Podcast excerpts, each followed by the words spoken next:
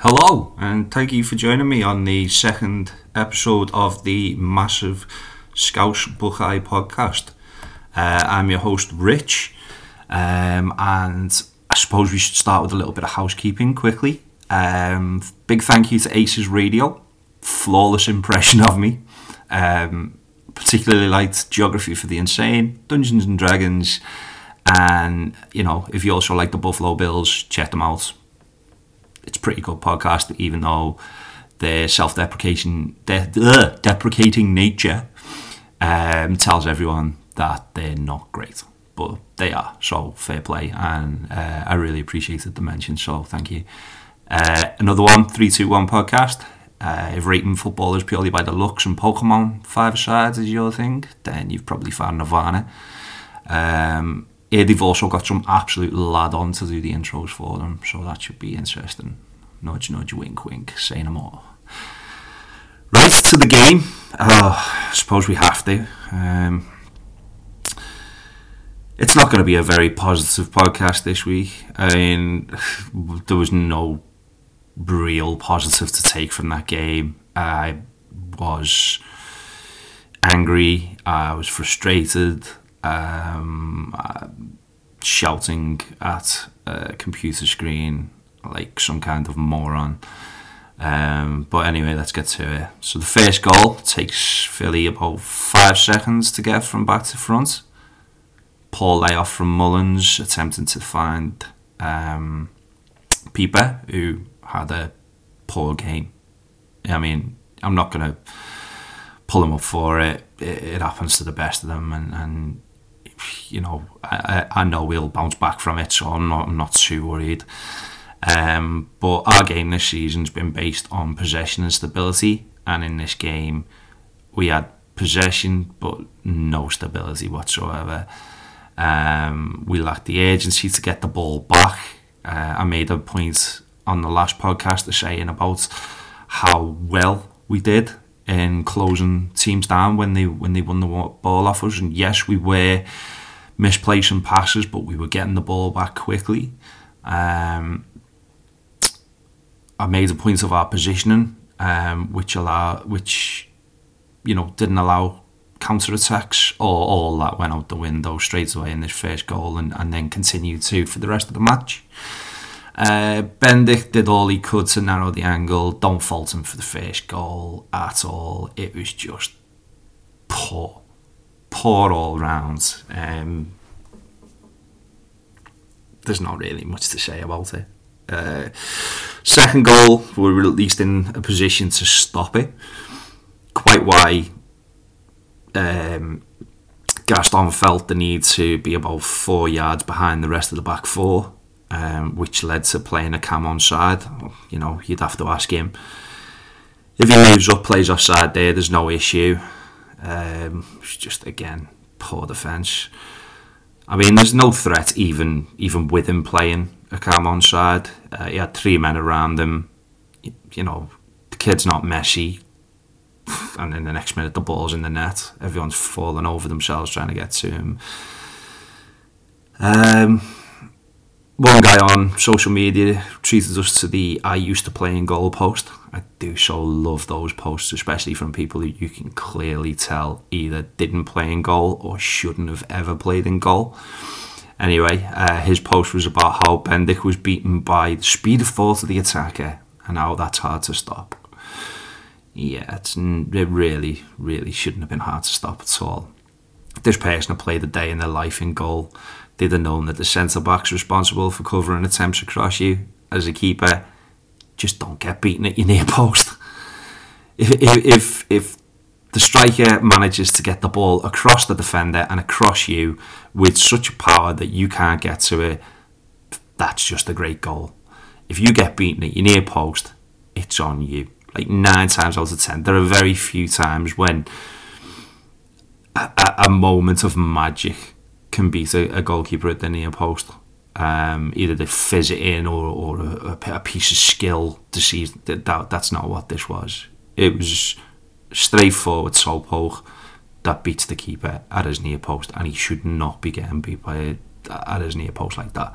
And although I will defend Bendik because he seems to have been the scapegoat for all of this.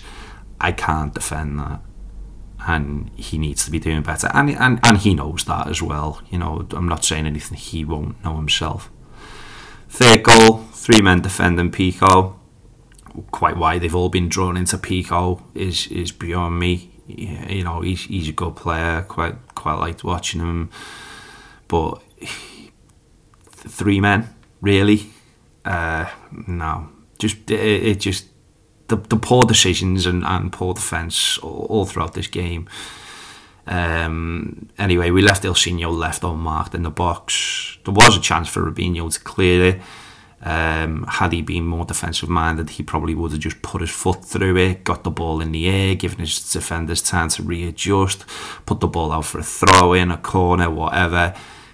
He, uh, instead, he's Brazilian. He's new to the league. He's not used to the, the being pressed in his own box. Um, excellent pressing, by the way. Um, and the ball ends up with Ilsinho. And the strike is everything that the crew went, which was it was with venom, it was with purpose.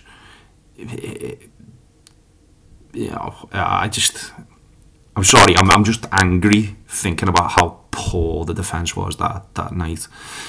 Um, you know, if you're at the game, you, you can sing and you you know you get angry and then you, you sing and you, you, you, bring your players back up and, and you just tell them that you're there no matter what.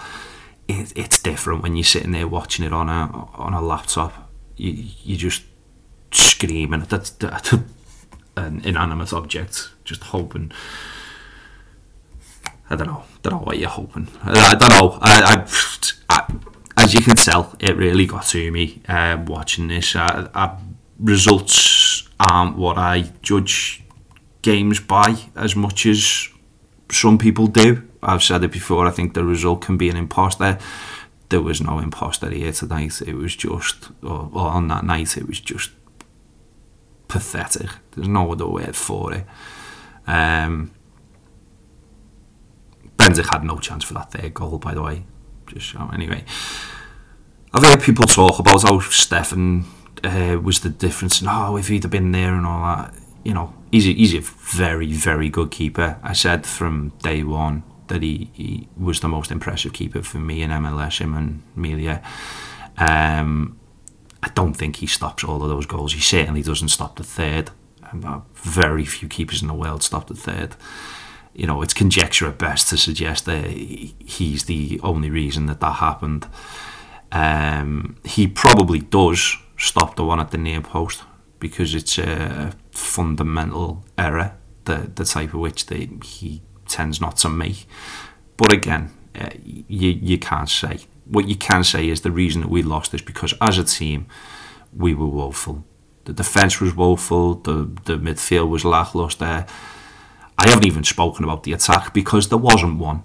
Um, the wingers did nothing all game. Um, it was possession for possession's sake.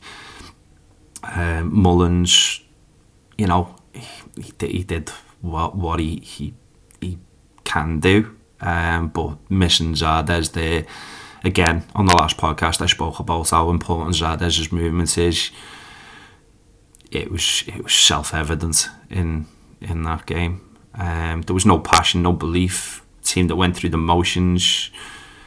Only chance of any note, only positive I took from the entire game was Williams coming on. Um, and he looked hungry.